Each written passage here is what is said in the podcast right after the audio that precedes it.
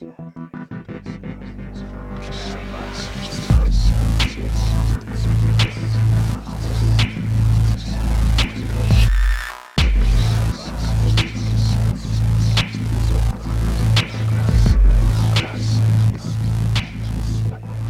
Welcome to the junior year episode 22 of the Horror Podclass. My name is Tyler, and I am the editor in chief of Signal Horizon, a company dedicated to exploring horror in and out of the classroom. When I'm not managing Signal Horizon, I'm a teacher at a local high school here in Kansas City, Missouri. And tonight, I am joined by, as I am every night, my co host and monster ambassador here at Signal Horizon, award winning writer Oren Gray. Hey there. Hey, hey, man. We are in day 109 of quarantine. Not really, but it sure freaking feels like that. uh, my children are cooking drugs in the kitchen, and I'm currently curled up on the couch crying. Not really. Uh, my kids are incapable of cooking anything by themselves. So instead, we play toys all day long, including killer dolls. So today, we are going to start by discussing what we are watching and reading. Second, we will highlight some free horror content on the internet. And finally, we're going to end tonight's episode with an in depth discussion of the movie Dolls, directed by the late but great Stuart Gordon. Woo! Woohoo! So, uh, Oren, get us started, man. What uh, what's been on your radar? What are you up to? What have you seen that is interesting? Maybe um, that we should check out. uh, so let's see here. I just watched uh, The Outing from 1987, which is Okay. this um, low budget like killer genie movie that was filmed in the Houston Museum of Natural Science.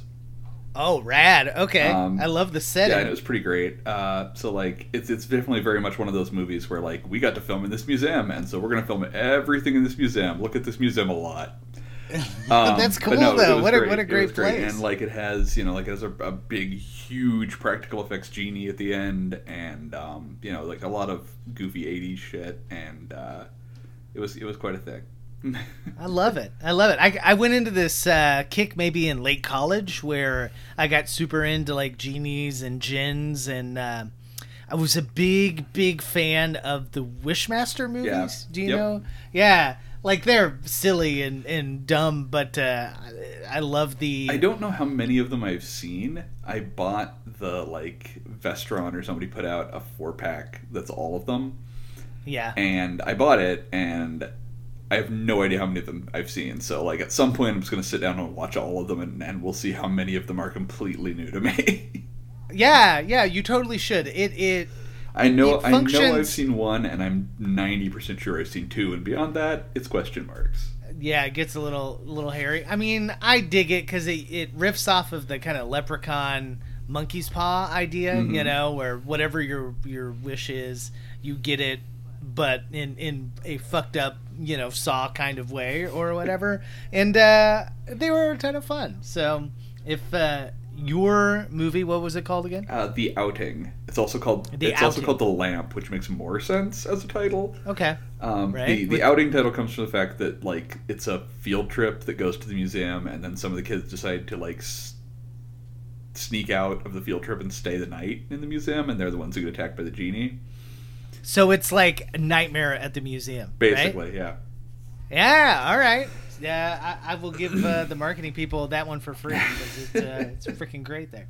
All right, well, we'll have to check it out. And do you have a, a review of that Blu-ray somewhere out there, I or do maybe soon not. to be? I actually watched that one on uh, like a DVD four pack that I got years and years ago from Scream Factory. So I just Okay. had never watched it, and I saw like a GIF um, online of the genie, and I was like, "Oh crap! I own that movie. I need to watch that." Okay, all right. I'll, I'll have to check it out. I'll have to borrow it from you Yeah. some, someday. What uh, What else? Uh, I'm trying to see. I, I watched that. I watched Dolls. Um, I watched Popcorn, which I rewatched. I'd seen it years and years Oh, I ago. don't- I don't know if you I don't know it. It's um it's from '91 actually, which shocked me because it's a super '80s movie.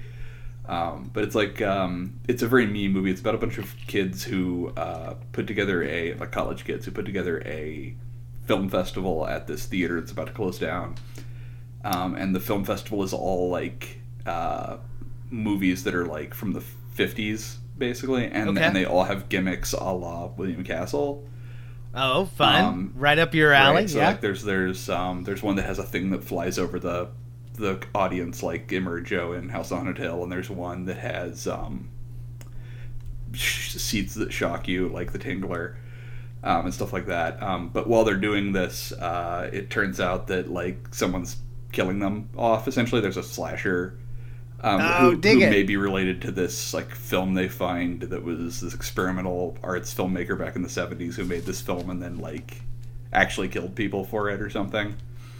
Hell yeah! um, All right, so so, like uh, a homicidal William Castle. I'm Basically, down. yeah, it's a lot of fun. It's um, it's really goofy. and It has really great music. Um, and it's just uh, it's you know, it's just a blast. It's super super duper 80s, but it's apparently from Okay. 81. So no, I dig it. Oh man, I'm, I've added that to my list for sure. Very cool. Anything else uh, worth mentioning? I think that's all I've seen lately. Okay. Very good. Well, we will give links to where you can watch any of those um, that are out and about. So, um, some things for me. Number one, I watched. Uh, it- is kind of it, weirdly horrific right now. I watched Contagion for the first time, which uh, I keep seeing my it. wife I keep is seeing it trending on Netflix, and I'm like, nah, I'm good. Right, right. Like, what kind of sick motherfucker? Me, apparently at 8 a.m. before everybody got up. I'm like, huh. This has been on my to be watch list. I guess I'll. And I want you to know, it it totally screwed the whole day for me. Like, I was jittery and wonky and in trouble because I was such a dick the rest of the day. My wife was like, this is what you get for watching movies about pandemics when you're in the middle of a freaking pandemic. Yeah. So, yeah. Yeah. I, I, I suck really bad. So. I mean, what what can I say? Uh, I, I, I, I made a mistake and I paid the price for Yeah, it. So. like I, I keep seeing it. Like I keep uh, whenever I open things up, I'll see it like trending as like you know the most popular movies right now or something. I'm like, people, just look outside. You don't Right, need to right. watch. oh yeah, and they like use the same language, right? Like the WHO uses like uh, I think it's R naught, which is like the number of people that you can infect, right? And I'm like, I've heard them talking about that shit on NPR. I was like, this is not good. This is not good. Yeah, but I will tell you what has saved all of that. Uh, number one, Dolls, which I found charming and lovely and completely took my mind off of the world that we live in now. And um, I, I've said all along that I'm reading the new Ellen Datlow anthology uh, about like uh, you know scary, essentially scary films, Right. right? And there is a Brian Hodge short story that I just finished earlier today about um, a it, it. The long story short, it uses that kind of motif of like there is this film that everybody talks about, but not that many people have seen, right? Which I think is a relatively uh, well trodden path. Oh, yeah. Okay, but the the fucking kicker in all of this that I like, I'm in. It's a like apocryphal Werner Herzog documentary that is essentially just this like as only Brian Hodge really does. It's this kind of existential dread about the Arctic, and I'm I, I fucking loved it, man, and it was so fun, and I grinned through the last part of it, but also like had trouble going to sleep. So it's you know exactly what you want in uh, in a short story. And then my kind of big long thing that um, I'm into right now that I would highly recommend. It's the first thing I've ever read by him, but it's Imaginary Friend by Stephen Chbosky. haven't heard about Have it. you heard no, of? uh-uh. Yeah, it's uh, it, it- a perfect group of teens take on a big monstery thing in a small town, right? Like that. That's the long and the short of it. There's a lot more going on to it. There's some class stuff that I find really interesting, but it is that same kind of warm nostalgia that is really comforting right now. So I'm totally digging it. It's a long form novel. So yeah, man, I'm listening to it um, while I'm doing my gardening because there's nothing else to fucking do. So While you grow the food you'll live on after we're all fighting in the toilet paper wars. Right, right, yeah. But I did. That's just a true story. Uh, one of the small perks of being a high school teacher, I went up to the supermarket and one of my students was working, and I was like, I'll call this. It wasn't David, but I'll be like, eh, I'll, I will hide his name. But I was like, Hey, David, when uh, when does the toilet paper get here? Because it's never here, and I'm a little low. He's like, Oh, we keep a box in the back. You want me to get you a package? I'll get you a package. so like, this high school kid, I felt really bad afterwards. I felt a little bit like uh, Breaking Bad, you know, like.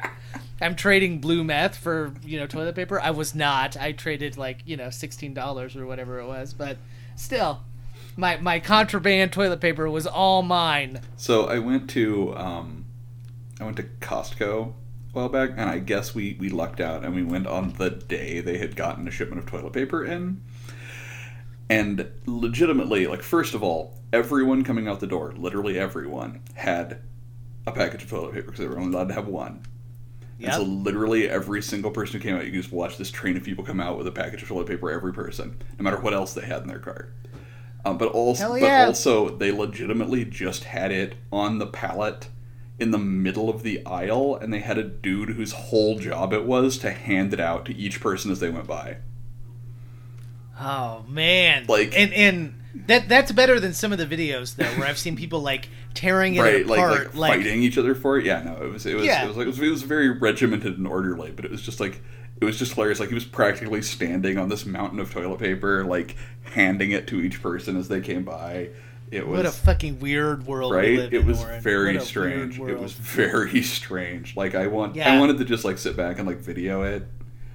yeah, um, yeah. and then post it I, somewhere. I and be guess like, it's just like this is this Yeah. is the weird future we live in. W- Yeah, welcome, well, welcome to was- our very strange apocalypse. Well, and what it, it's made the whole world fucked up for all of us, and we are all going to have these little picadillos that we deal with forever, right? And I saw somebody on Twitter that was like, "You remember like when you would talk to your great grandmother, and she would like." use the butter wrappers to like get the last bits of butter off of them or like would store money under her mattress or whatever we're like yeah when our great grandkids come over and there's a mountain of toilet paper they'll be like oh you know your your great granddad just lived through the pandemic of 2020 Lived through the, so the toilet paper wars. Yeah. yeah. So he's paranoid that he's gonna run out of fucking toilet paper. Yeah, that's us. What a what a bullshit thing to be obsessed about. But hey, whatever. I guess you'll have a clean butthole at the end of the world. I guess. Uh, uh, well, as messed up as the world is, it, horror maintains its ability to comfort me and I think many of you out there. And one of the most comforting things will be uh, the dark corners of the web this week. And it comes from comicbookplus.com, where they have a whole project of storing old comic books online that you can take a look at. And like tons uh, of all different types. And I, I I'll be the first to admit I'm not a huge comic book connoisseur, but I do really enjoy old school horror comics. And I've got a couple of comic book traders here in town that I'm really good buddies with, and they opened up my eyes to this. and the one that I would like to highlight, and I'll link to it, they have a whole bunch of amazing ghost stories, number one through like number 37, okay? And essentially, these are, I would say, uh, does it list it somewhere here? From 1954, okay? hmm That's when the first issue ran through, I, I think, the, the early 60s hmm and you can read them all and they're all bonkers and campy as shit. But i'm going to specifically link to the death dolls okay? And just to give you a little sense it's it's beautifully illustrated the panels are, are badass but uh, the death doll starts out it was a little room tucked away in a basement corner of police headquarters in a large city. There were three locks on the door. Behind that door, but perhaps you'd rather not know, lies the mystery. Perhaps, if you value your sanity, you better not read about this little room at headquarters and the death dolls. it's so good. That's It's so yeah, man. That is awesome. It, it is, and and they have a little picture of one of the death dolls, and I mean, it's just quirky and fun, and and if you are like me and need a rabbit hole to get down, like I just spent all one afternoon reading all this shit and then trying to show my wife and my kids who did not give a fuck about any of it, but it was still very, very, very fun. So check out, uh, you know, the Death Dolls and the rest of the amazing ghost stories. Absolutely. Yeah, and that's like your era too. I didn't even mean to do that, but we were talking about potential movies that we're gonna uh, do down the road. Yeah. But uh, you know, the 1950s have this this I think really iconic imagery when it comes to horror and Oh yeah, and You know. and like the old horror comics from that era are especially like wild, just uh, just weird, weird stuff. Um, yeah. So yeah, uh, check those out, and then uh, please tell us what your favorites are. If you mosey on over to uh, our study group on Facebook, I'll link to that as well.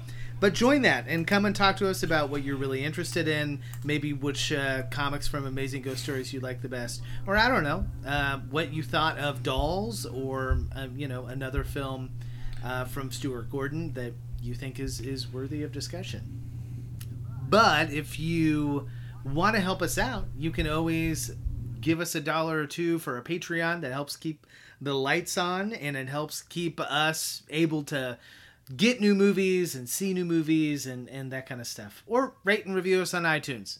I, I have met so many new people that have left reviews that are just here trying to make it through the wilderness like the rest of us.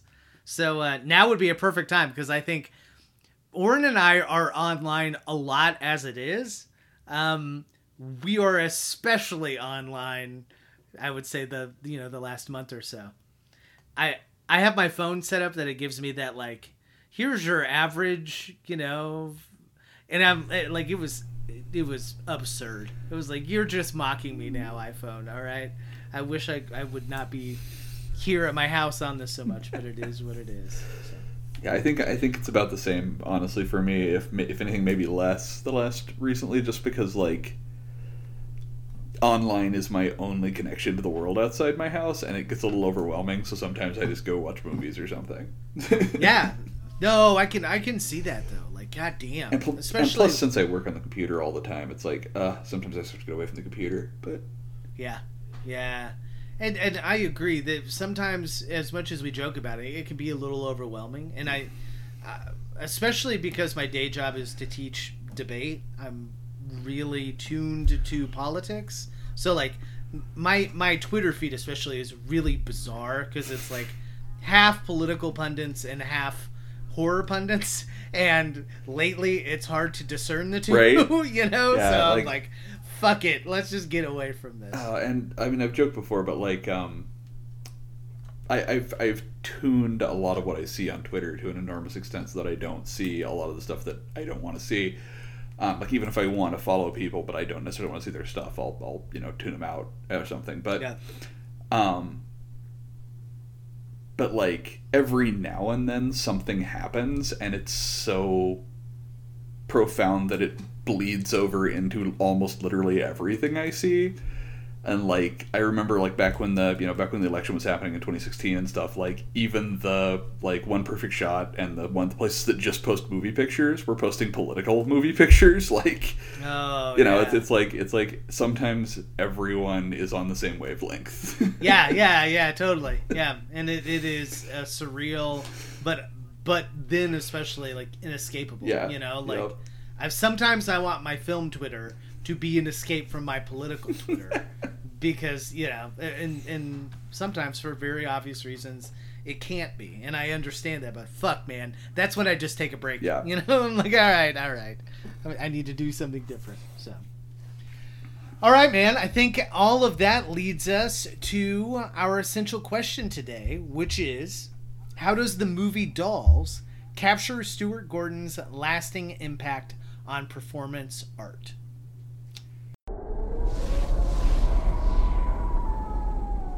Come on, let's get going.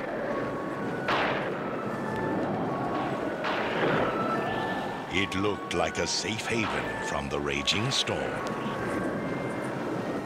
It's an odd kind of place. Uh, would Where'd your folks get it from, Boris Karloff? Their hosts seemed like the essence of hospitality, Stay here as long as you like. Wonderful. but appearances can be very deceiving. What's the matter? Afraid of the dark? Boss, Yeah? you scared? Oh, of course not. What's there to be afraid of? This house? Oh, don't be. Son, you like toys? I'm a doll maker. I make the most wonderful toys. Dolls, puppets, soldiers, ballerinas. Nobody wants a doll that's special anymore, that's one of a kind. The weather brings out creativity. It helps me in my work. What kind of work is that? Witchcraft?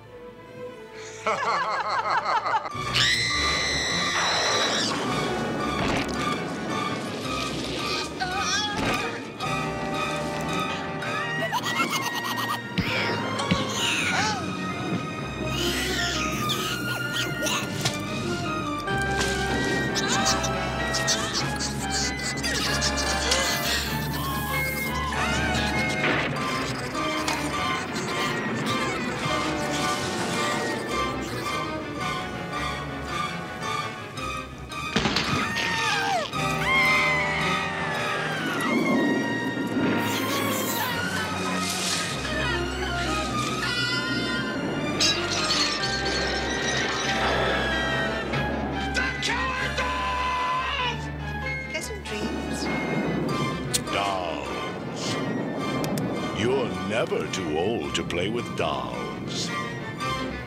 Until you're dead. Dolls. Okay, before we ring that spoiler bell, why don't you give us a big, broad overview of what you thought about this movie, Oren? I love this movie. Like, so I'm. I, I really like Stuart Gordon. I grew up with his stuff. Um, you know, I, I came to. Honestly, I think I came to Reanimator late because I think I had seen like From Beyond and Bride of Reanimator even and some of his other stuff before I ever saw Reanimator. But I mean, I you know I watched all this stuff, the, the sort of classic Stuart Gordon stuff um, when I was first getting really into film in high school. Um, like I'd always watched movies, but I didn't really get into like cinema and understanding like film theory and shit like that until I was in high school. Um, you know, as a kid, I just watched movies like everybody does. Yeah. You're probably better than me. I don't know if I got into any kind of film theory until college. And hell, I, I still think sometimes I don't have a great grasp of I, it. yeah, I, I got I got into it and then got back out of it maybe, but um, Yeah. but no, um, yeah, and, and but they were they were pretty formative movies for me overall. But like Dolls, which I didn't even realize was by him when I first uh, when I first saw it, uh, is probably my favorite of his movies, and um, it's just it's it's so delightful and so weird, um, and like we'll talk a little bit more about it later, but like it it could be in in literally every respect, it could be a Goosebumps book, Yeah. oh, totally. except it's weirdly gory. Yeah, and, and it, it it it picks very gory. Uh, it picks really weird things to be gory, with, right? You yeah, like it's yeah, it's yeah. gruesome in this really strange way that makes it Yeah. definitely very R rated. But if it weren't for that, it wouldn't be Yeah. at all. It would be a, Oh, it could, I- it could I be a kids movie. It would be a kids movie if it weren't so gruesome. Like it's I think there is a PG thirteen or a PG cut of this movie that that is very easy Yeah. to to see. Yeah, and and and, Yeah. and also like some of the things it chooses to be gruesome about are so existentially messed up like the the I mean it's a bit of a spoiler I guess but you know some some of the stuff that happens in it so maybe we should wait and talk about it till later but like Yeah. some of the stuff that happens in it is really messed up in like this weird but it would totally be like kids stories have messed up things like that in them sometimes so yeah, yeah. All right. I, I, before we get into that, because I do, I want to have that conversation pretty early. Uh, I'll give you the quick Rotten Tomatoes summary of this. We'll ring the spoiler bell, and then we'll we'll talk about that kind of element. Are, are we li- So- are we lying about the Rotten Tomatoes summary being quick again? Uh, oh yeah, it's definitely not quick, and it's it's it's it's also the summary is is bullshit as usual. So Hooray! Straight straight from the mouths of Rotten Tomatoes.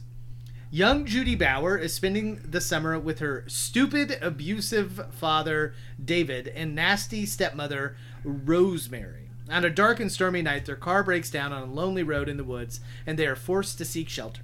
As they walk, Rosemary throws Judy's beloved teddy bear into the woods, and the imaginative child envisions it coming to life as a fanged beast which slaughters her, tor- her tormentors. The idea of loyal toys protecting their young owners from the savages of the adult world is forcefully made and imbues the rest of the film. They come upon a creepy old house owned by the elderly uh, Gabriel Hartwicke and his wife Hilary. Gabriel is a doll maker and dazzles Judy with his collection of exquisitely detailed creations. Another car breaks down in the storm as well, bearing amiable Ralph Morris and two trampy hitchhikers. Trampy? What they I know, what a what a weird adjective. Uh, what they and the Bowers don't know is that the dolls dolls are alive and protect the young and the young at heart from the evils of adulthood. Okay, so let's talk about that fairy tale esque. You know, like uh, it, I envisioned this episode at least talking about some unifying things to like a Stuart aesthetic, right? Things that maybe we can at least see a little bit of in most of his films. I understand maybe not all of them, but you know, if if dolls is the archetype that we're working off of, Well, Yeah, which- interestingly, I think that um, especially from the from the fairy tale aesthetic aspect of it, that it bears that part of it bears less of Stuart Gordon's trademarks than it does the guy who wrote it. Actually, okay, which is um, I'm trying to remember his name. Uh, it's like Ed Naha or something. He's the guy who wrote Troll. uh, yeah, Ed Naha, Yeah. you got it. Um, and like, if you've ever seen Troll and not Troll Two, um, he did not write we were Troll so 2. close. We were so Uh, close to that. Yeah. it's a very weird movie, just like Dolls is, but um, it is. It's also a very fairy tale movie, like both both in that it is about fairy tale creatures, but also its structure is very much that of a fairy tale. It's like Troll is also a movie that could be for kids. I believe it is in fact PG thirteen. Um, that's Yeah, and it- that's it- weirdly it- it's weirdly disturbing in weird ways, but not Yeah. like not in any of the normal horror ways. like Yeah, no, I'm I'm hundred percent. I I agree with the way that you're interpreting dolls, and to to bring the other movie into it. it I think it makes clearer a connection that I had kind of uh, in the back of my brain, which is this movie feels a little dolls. I'm talking about feels a little Fraggle Rock. You know, like a, a darker Jim Henson Yeah. like uh, the scarier elements of Labyrinth, even. And I think that lends itself to kind of a, a weirder, more fairy tale uh, feel about it, if that makes any kind of sense. Yeah, I mean it's like um, it's it's like a uh, like a Guillermo del Toro movie or something, right? Yeah, except yeah, except yeah. made by a grindhouse director. Like, Yeah. and and very much made you know uh, purely from because you know like I, I love what Guillermo del Toro does and sometimes he works with practical effects but you know like Pan's Labyrinth is known for these really you know rich and Right. surreal characters that are are at least computer enhanced you know right. the the charming part about dolls is it's like either stop motion or it's all like practical Oh, yeah. goofy silly Yeah, stuff yeah. you know It's all practical. It's all. Um, I mean, like Charles. So, so since we're talking about this now, um, yeah, I posted about about watching Dolls when I watched it. I you know posted on Facebook, and Michael Bukowski, um, like asked me like, uh, c- can you explain to me why Full Moon loved little stop motion monsters so much? Did Charles Band ever produce anything without a little stop motion monster? um, which he did a few things, but not many. Uh, he was clearly a man after my own heart and crammed stop motion, tiny stop motion things into as many movies as he possibly could. And like Dolls is just chock a block with tiny stop Yes. motion Oh, things. yeah, like yeah, it is yeah. just so many freaking dolls running around in this movie. Um, and it was you know it was made in a real hurry. It was made really on the cheap. Um, but I mean, it doesn't really look like it, except in like, except insofar as that you know there's a limited number of sets and everything. But Right. um, but like, they really went all out on like just cramming it full of dolls. Yeah, no, I, I, I, think you are right in talking about that setting because I do think that is one of the um, one of the most interesting things about this film, and gets back to that central argument of trying to like uh, provide some sort of unifying theory of Stuart Gordon's stuff. It's got a really limited set, and they make such great use of it mm-hmm. that it is not surprising that Stuart Gordon got his start and you know essentially got his finish in the theater. You know, like I, obviously with all the stop motion dolls and some of the the gruesomeness, unless you're doing like Grand Guignol, you know, kind of stuff, you wouldn't have. But like the limited setting, the kind of spooky ambiance is all like Oh yeah. straight out of the theater, straight out of the theater. Well, I mean, it's it's, um, and I don't remember who first pointed this out. Um, another another person writing about dolls at some point first pointed this out, but ever since they did, I, I have I have totally been like, yes, that is exactly what it is. It's an old dark house movie. It's it's Okay. it's a uh, unpack that, unpack that. so, so the old dark house genre was really popular in the like 30s and 40s, and um, you know the the movie The Old Dark House is the sort of exemplar of it. But um, the Rocky Horror Picture Show is also an old dark house movie. Like it's it's some people in a storm break down. They go to an old house. They have to spend the night there. Spooky things happen. Yep. That's that's the general gist of the genre. It, it was also there were there were two sort of schools of it. There was that one, and also the um, a bunch of people are called to the house for the reading of a will version, and Ah, someone kills okay, them one by yeah. one. Like these these were sort of the two sort of archetypal old dark house movies. Um, and those were really popular on the stage first before they were popular on film. Um, and so like they're they're very there's something very theatrical about that subgenre. It always feels a little bit like a stage play because that's what it's where it started. yeah, And this is well, this is clearly like tapping into that. Like you you just have you have the strangers breaking down in the storm at the house. I mean, you know, it's it's textbook that in that regard. Yeah. Well, that uh, yeah, it, it, even if, and I think the only piece of CGI in this whole film, it's that big storm that essentially drives you know our family to the Yeah, which is which, which, which isn't even like CGI. I think it's just stock footage of a storm. yeah, why I, I think there's lightning across the sky. oh yeah, like probably an optical. Yeah, because I mean, we wouldn't have had CGI yet in '87. Right, Um, right. Whatever the equivalent. yeah, like drawn in optical. Yeah.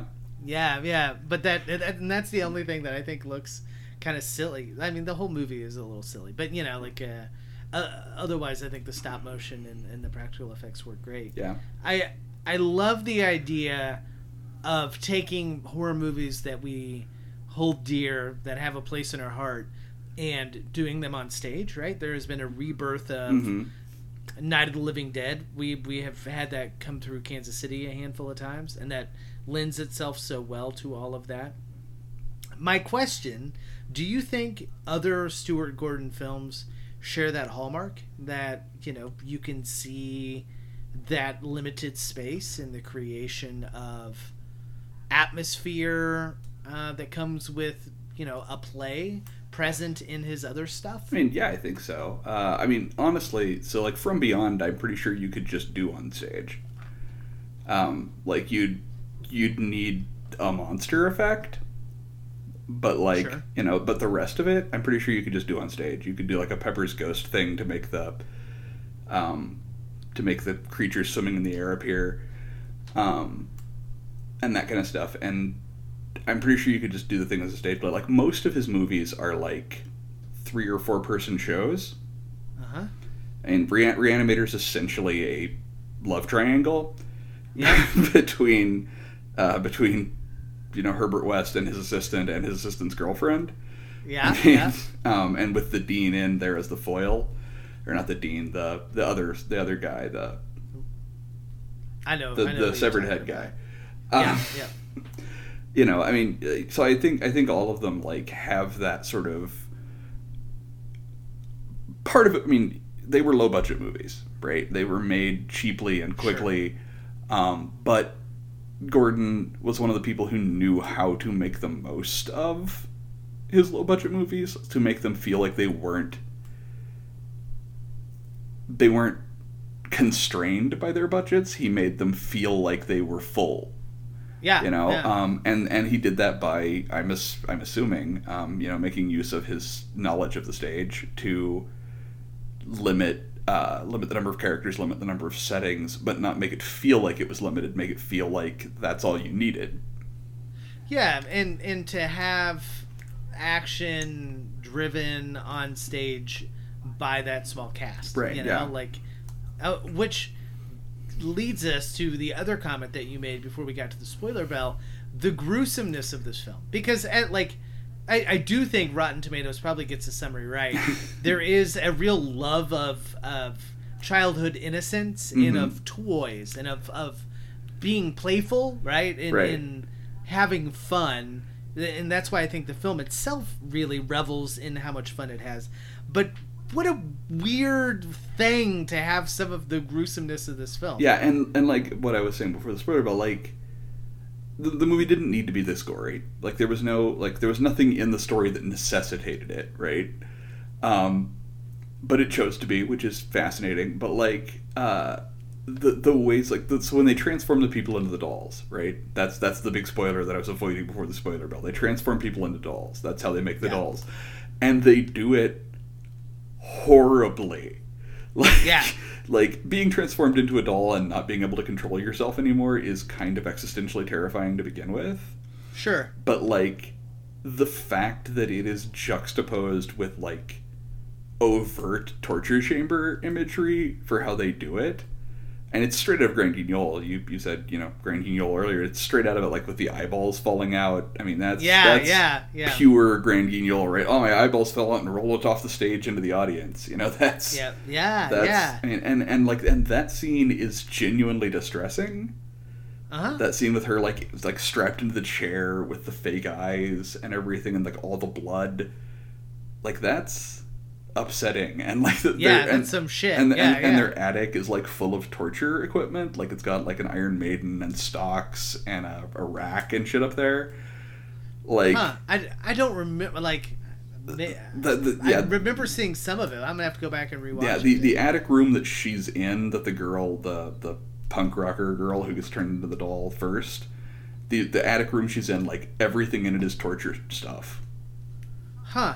Okay. Um, it, it, so I picked up right that second group of hitchhikers, second group of stranded whoever. right Like, I I called them to my wife who was doing something else right next, you know, like on the couch, probably grading papers or whatever. I Was like, oh hey, we got punk rockers. Yeah. And uh, she was like, huh, you know, and went back to grading papers. But I didn't I didn't see them as trampy. I mean, they were kind of like like I th- I mean, countercultural. right they, they know? were super british like they, Yeah. they, like they had very working class british accents and like uh you know they were they were very much like 80s punks but i mean Yeah. every horror movie in the 80s was obliged to have punks right, right, and and especially in this context, like uh, you had to have somebody play the foil. You couldn't like the movie would have been very very short if it was just killing, you know, just her parents right Yeah, right. Which- would have been like, oh, yeah shit. which is another like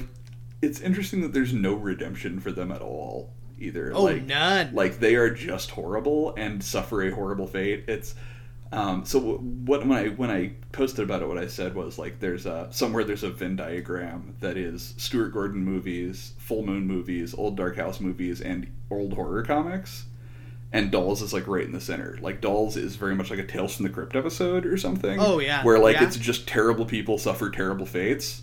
Yep.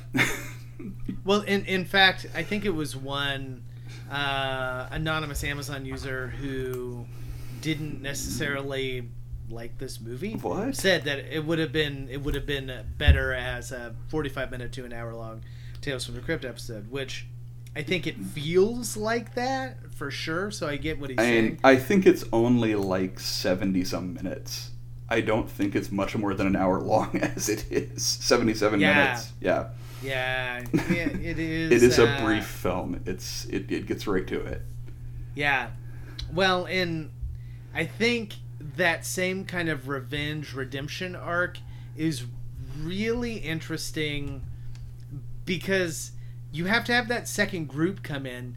Otherwise, you end up killing this little girl's parents, and then what? Right. You yeah. You, oh, yeah. You need you need Ralph so that there's someone to someone else to survive besides just her.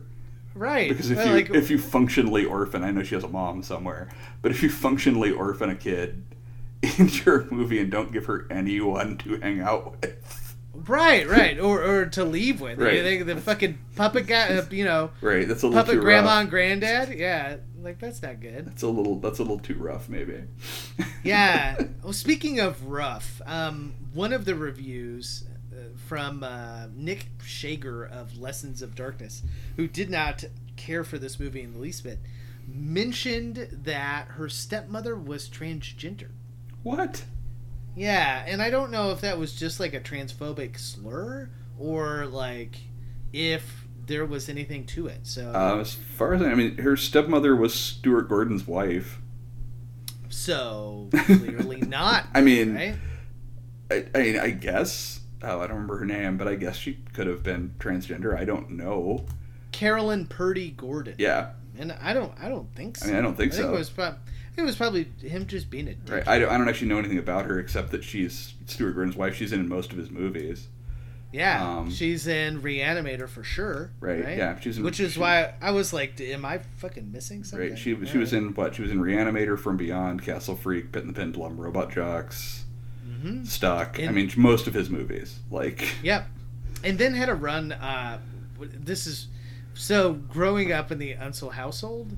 Um, we were big fans of all kinds of television. hmm and my parents watched an early version. It wasn't ER, the ER we know, but it was like a kind of a sitcom, uh huh. and uh, they would sit around like at uh, Nick at Night, and I recognized her from that show. When I Interesting. first saw Reanimator, and I was like, "Oh shit, this is you know whatever." And then again, uh, my parents were like, "We don't know what Reanimator is, but we will certainly take your word for it." You know, so yeah. So, uh, I, but she is truly awful, like written that way. Oh yeah, know. yeah. No, she's a horrible person. yeah. Um, and I, you know, I like the idea that the movie is more than just uh, protecting the ingenue or whatever. It's really just a, protecting the the joy of childhood right. Yeah. know? Yeah. Um, and and making the people, you know, making people pay that that don't have that joy anymore. I Yeah. dig that. That's yeah, a, that's a badass. I mean, message. so it's so it, in that respect, it's a little bit like um, Trick or Treat, the the movie that punishes people not for being immoral but for disrespecting Halloween. yeah, yeah, right. the people Like, the people who don't celebrate Halloween correctly get killed. Like Yeah. That's very true. Like it, it, it saves its harshest abuse for you know Right. people that are shitty about the holiday. Right, like like they've they've often also done other shitty things, but that's not that's not the crux of their punishment.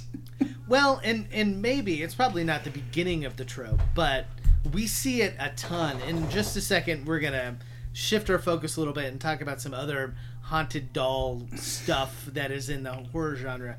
But if you look at all of that, there is almost always instead of kick the dog, it's like kick the doll. Right. You know, we know who the asshole is by how mean they are to Chucky before they realize that Chucky is, you know, so they'll be like, oh, fuck a doll, and, you know, they'll Right. like punt it, you know, or whatever. You're like, oh, that guy's getting his shit, you know? So we know the minute that mom throws that teddy bear away, we're like, oh, right. shit. Yeah. No. You know? Yeah.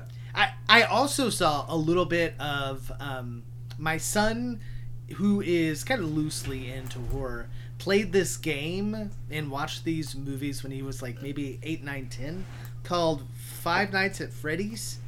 Do you know Five yep. Nights at yep. Freddy's? I, mean, I've never played it, but I'm familiar with it. Well, um, they have a big, terrifying, like Teddy Ruxpin, scary, Yeah, yeah. uh, Oh. teddy bear, and it, it it looks like the one featured in Dolls. For sure.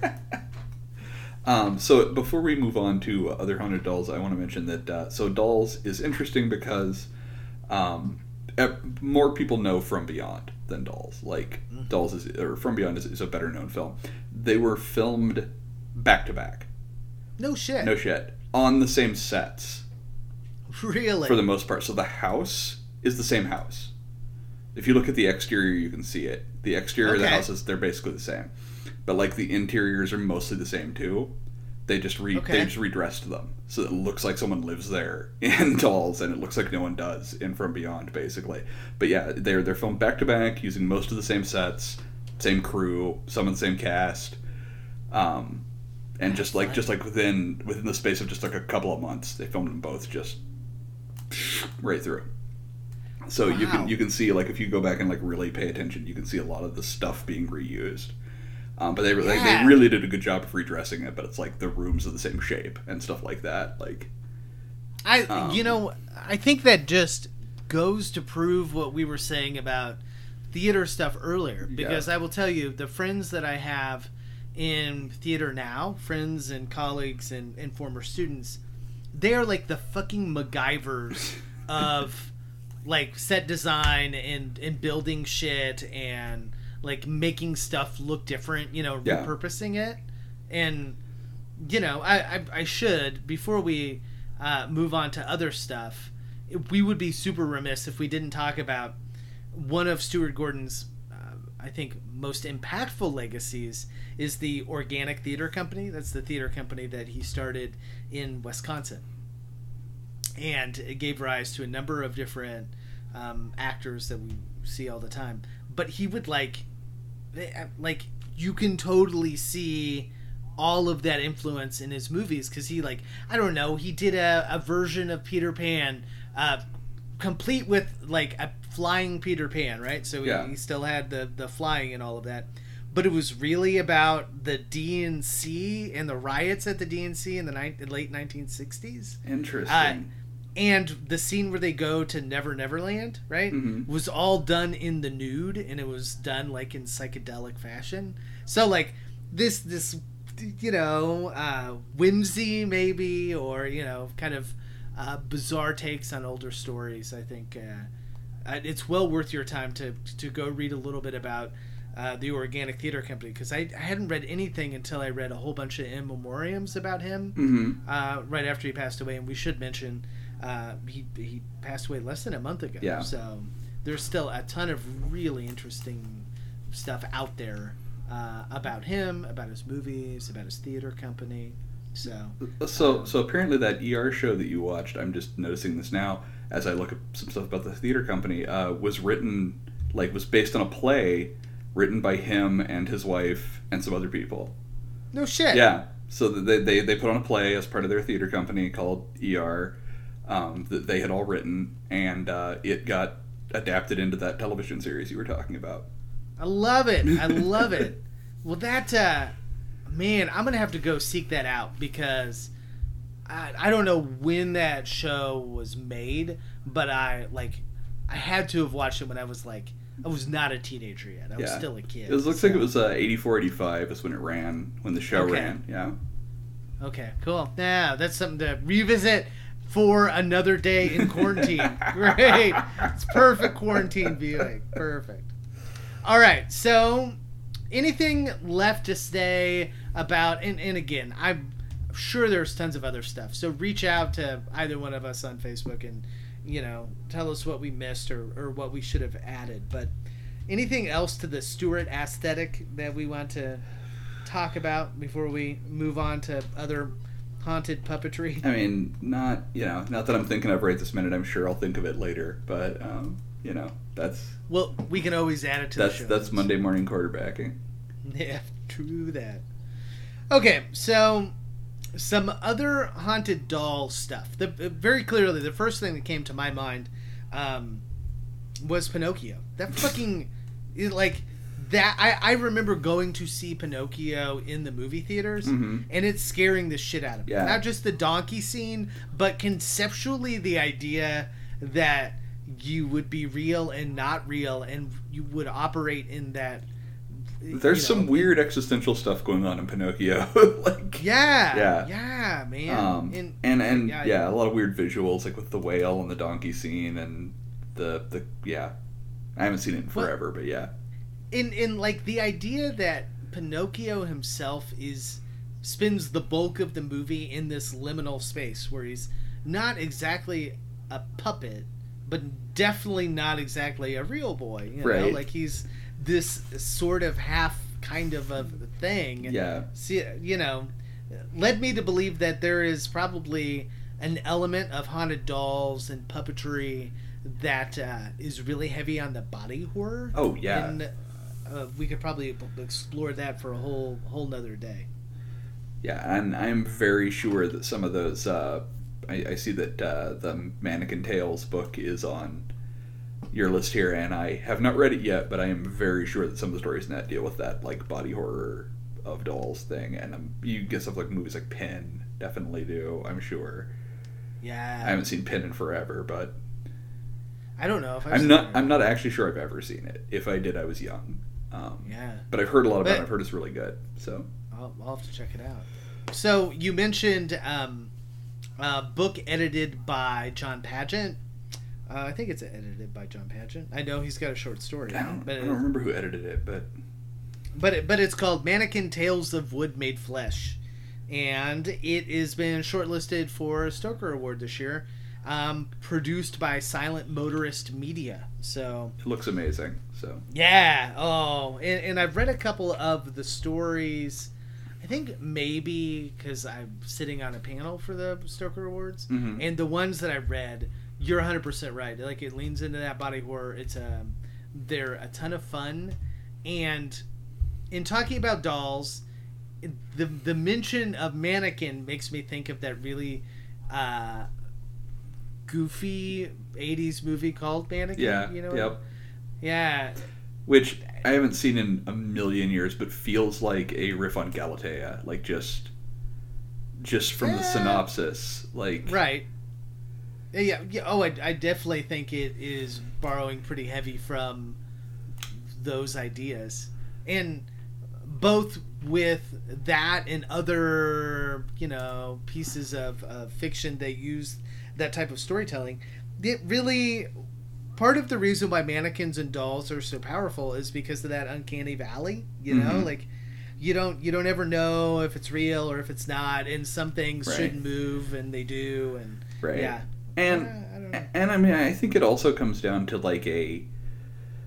It comes down to something similar to some of the stuff that, that goes into like with clowns and mummery and that kind of stuff, which is which is like what what drives us to make these objects in the first place? Like, why do we feel the need to make things that look like us? Ah, I like that. You know, Yeah. what what is it about us? What are we trying to accomplish by making these things that resemble us? Why are we doing that in the first place? What is what is behind all that? You know? Um, Yeah. So, uh, why do we? Did, does it allow I'm- us to, to play God? I'm not sure. You know. Yeah. I, I, there's but there's but but I think that that mirror aspect makes there be something kind of inherently fetishistic about a doll, like in the in the old sense, not in the like sexual sense, but like in the you know you're you're imbuing this object with some kind of power by making it like you. Okay. Um, Yeah. You know, there it makes it makes the thing feel heavy and like it has gravity. Like there's something something's going on there. You know, Yeah. more than just Well- a toy. Um, Well, and and throughout time, our folklore has, you know, continually given birth to this doll came alive and did this thing, right? Right, Like, uh, yeah. old Jewish tradition has golems, you Right, know, yeah. and, and different forms of um, other religions have, you know, uh, and you have you have uh, you know you have fetish dolls from from you know African religions, um, which is what Pinhead came from. Was like a a fetish doll they would drive nails into. That's where the design of Pinhead came from. Okay. in, in right. Hellraiser. Um, I mean, just you know, you, you yeah, dolls have played a really big role in like folk magic and stuff. Yeah. for yeah. forever, and and you know that makes it feel like there's there's just magic like waiting to happen with a doll. Right, and and I think some of that is that it's a miniature version of us. Some of it is like I just feel like the the idea that there is a doll goes hand in hand, like hand in glove, if you will, with the idea that you can imbue it with its own personality and character and and also part of the reason why like ventriloquist dummies are also fucking terrifying right, yeah, you know because it's all about rejection of control speaking of um, secrets of ventriloquism by Jon Padgett is one of my Oh, you know, yeah. top 10 favorite stories of all time Oh man, the So- the book is like that whole collection is amazing. it is it is and i Um, I, I I always forget the name of it, but uh, uh, Sec- Secrets of Ventriloquism is the collection, and then the story. I mean, there's a story called that, but the the one that's on Pseudopod, the one that most people know, is the Twenty Simple Steps yes, that's that's it. Ventriloquism. Yeah. Um, And I think in that same collection, it is it has nothing to do with dolls, but it's it's also a bonkers and great story. I've forgotten the title of it now. You'll you'll probably know. I know some of our listeners will, but it's about the ride at like Oh, the fucked up version of Disneyland in. Oh, it like goes through the bayou. yeah. it's just it's um, Yes. the indoor swamp. the indoor swamp. Oh, Yes. it is fantastic. And I think I read it while I was like on vacation, waiting in line for something with my kids, and I was like, oh, this is this is so fucking spot on. It's brilliant. So yeah, Jon's uh, Jon's writing is fantastic, and I think really treats dolls in a, a, a terrifying and fucking great way. Yeah, So, he's he's really aces at writing about this kind of stuff. yes. Um, but yeah, like oh man, there are so many like haunted doll movies and things, like just Yeah. just tons of them. Um, I would be remiss to not mention. So I, I mentioned earlier uh, talking about the Full Moon Movies with, with Mike Bukowski, but like literally, you know, there's the Puppet Master franchise, which is Yeah. a dozen movies long. I think at this point.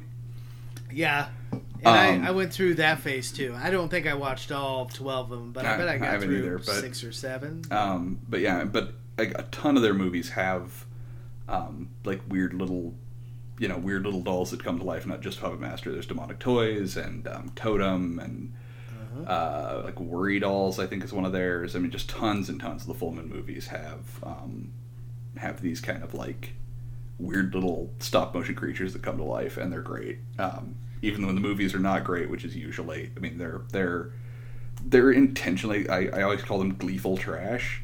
Like Yeah. they are they are movies that are are setting out to be trash, yeah. um, and they're doing a great job. yeah. And, and, and they're fun. And, and I probably describe those uh, because I have a, maybe a, my own weird taste, but I think those types of movies and doll dolls are included in that. they're really charming. Yeah, You know, like they know exactly what they're going for. They know Yeah. exactly who their audience is, and they aim to make this movie. And I don't know, it was just, it was heartwarming. you know, yeah. like oh, it, it, Doll, Dolls is such a cozy movie. Like Yes, which yes. which makes those those weird moments of gruesomeness so much more striking for me. yeah, because yeah. the whole movie is like a cozy it's like curling up with a cozy little book on the couch in a stormy night you know it's so comforting like a Yeah. nice warm cup of tea and everything and then every now and then you smash open a doll and there's a bloody weird skull monster inside of it Yeah, yeah, absolutely. And that uh, if you're the type that loves that, then Yeah. you'll love dolls. Oh you God. know? that that scene when they smash the dolls and like their bloody weird shrunken head And shrunken body. yeah which yeah, which that is. which yeah. also like which also makes the transformation of the other characters into dolls so much more horrible because you know that underneath the doll body they're that horrible thing right Yeah, they're a horrible little goblin monster underneath the doll body and and you do like see them transform into that Yeah. and uh even that scene is kind of hokey and, and Yeah. silly as they can be are still kind of fucked up Yeah. you know they're oh, It's that's so weird. and so weird. and like talk about mean spirited in that way. Because like, yes, there are people that are bad. Okay, the people that are bad are bad in this movie, but they're not like, you know, they're not like homicidal maniacs. They're just like shitty parents. you Right. know? They're just like mean to their kids, or they're like punk rockers that that are gonna like rob an old couple. I mean, Right, yeah, right, right. Which is bad, but I mean, Right. come on. right. They're they're not maybe they're maybe not be like horribly mangled into a freakish doll thing forever. Yeah, bad. right. Like that's To- to that live forever on this guy's bad. shelf. I don't Yeah, know. yeah. That seems awfully bad.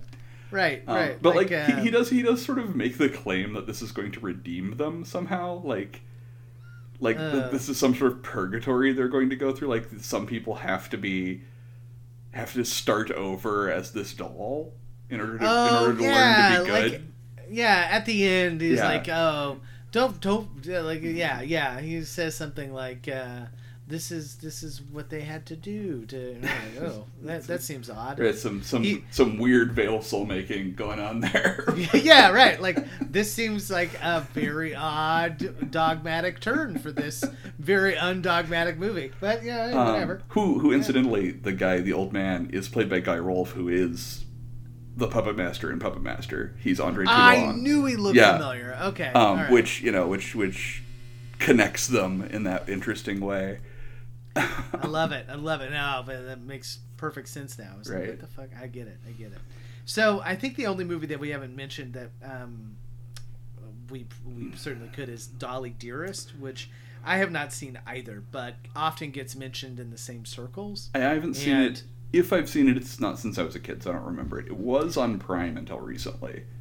It may still be. I don't know. So it seems like I haven't seen Dolly Dearest, so I can't speak to it. It seems like there is a Dolls camp and a Dolly Dearest camp, and very rarely are people in both camps. Right. So And I am like, and maybe, you know, again, having probably never seen it, and certainly not since I was a kid, this is based on speculation. But like, Dolly Dearest is about one doll, right? That's my think so, understanding. And like, one doll is intrinsically less interesting to me than this weird horde of dolls. yeah, this dolls. weird menagerie of, of yes, fucked up Um, dolls. and so like, and so that's that's that's it for me partly. Um, yeah. but yeah, I mean, I'm, I'll watch it sometime. I love, I love, like, I love stupid, like, haunted doll and puppet movies. Like, Yeah. I, I love all the haunted ventriloquist dummy movies, and I love uh, Dead Silence. Oh man, I love Dead Silence so much. Well, and I think you have. I'll link to it here. Um, I think you reviewed for us the newest Annabelle movie, Yeah. which was equally kind of fun and charming. Yeah, and, and, I love, I love most of the Annabelle movies. Um, Yeah, they're good. I, they're- I have not seen the latest fun. one. The latest one's great. The latest one's the best one. Um, I think it's out on HBO or something. I think it is. Check it out. Um, but yeah, I mean, you know, it, it it is a lot like Dolls in in that very kind of cozy, charming way. It's way less gruesome, hilariously. okay, way. I'll I'll, uh, I'll check it out. So I uh, I really enjoyed this film. You really enjoyed this film. Somebody that did not enjoy this film was an anonymous Amazon user. Uh, he wrote, as we mentioned earlier, this film should have been a Tales from the Crypt episode. As a full length film, it fails miserably. The acting is horrible. There's no nudity or gore. I don't. I, right. I, um. okay. And the dolls themselves are uninteresting and unscary. If you must see this film, do yourself a favor and rent it like I did, because it feels like it was made by a trio of monkeys with a $20 budget. All right. I mean, first of Uh, all, I want to back up to the part where uh, one of the what four criteria to make a good feature length film is whether or not there is nudity. Yeah, yeah. like I, I feel like um, this guy was hoping for, and I do. I'm relatively certain this is a dude here. Uh, Yeah, Very probably. rarely do you have female critics of any kind. They're like, I really wish there was more nudity, because really what they're saying is, I want there to be female nudity. you Right. know? I, I'm relatively certain if. Uh, you know, our doll maker started. If if Guy Rolfe just hung dong at some Yeah. point, yeah. You'd be like, that would be the first thing. And you'd be like, I didn't need to see that kind of puppet. Uh, yeah. yep. So yeah, Um, Uh, yeah, no, that's and also, dude wasn't paying attention. There's tons of gore in yeah. this movie. Oh yeah, yeah. Like uh, I am hundred percent certain that there are other movies that we have talked about on the horror podcast that are significantly less gory than Yeah. this film. So Yeah, no, the, the he would have been happy with uh, with the outing though. Like every every female character in the outing, I'm pretty sure gets naked at some point. oh okay. So he'd he'd be happy with that. Um, yeah, right. You should uh, reply back to that anonymous uh, review and be like, check out uh, this one. Check out the outing. It's got like three naked women edited out of a cast of like seven. Oh man. Uh, all right. Anything uh, left to say about uh, dolls? no, I think. I mean, I'm sure I could talk about dolls forever, but no, I think we're good. It is. It It's- is it's- really fun. I highly, highly recommend. I. I think we have now talked about it for roughly its running time. So Yeah. yeah, and it is. It is a short and sweet kind of thing, man. So Uh, you'll- but you'll yeah, it's it it's out. so good. Definitely watch. Definitely watch Dolls. I love it. Okay.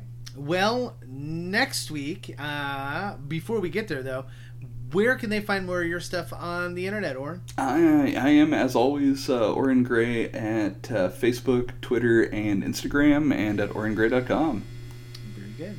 You can check out more of my stuff. Uh, I do all of the social media on Signal Horizon. So any kind of goofy, silly meme I have either stolen or created myself.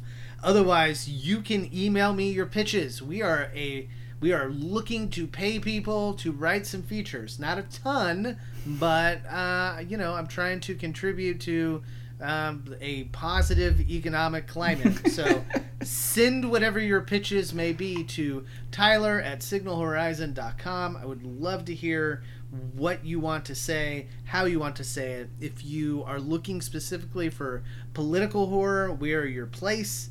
If you want to write a thousand words on why uh, dolls is really a metaphor for the 2020 election, I'm telling you, I would read the hell out of that. So send me send me that pitch.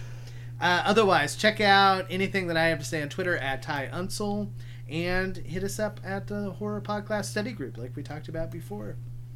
Next time, we are going to talk about Gags the Clown, a movie that came out in 2018, and Existential Dread, which I am um, uh, really interested in discussing, like kind of existential and, and com- uh, cosmic dread next time. So Awesome. I think it'll be fun. Very good. Well, uh, until next week, class dismissed.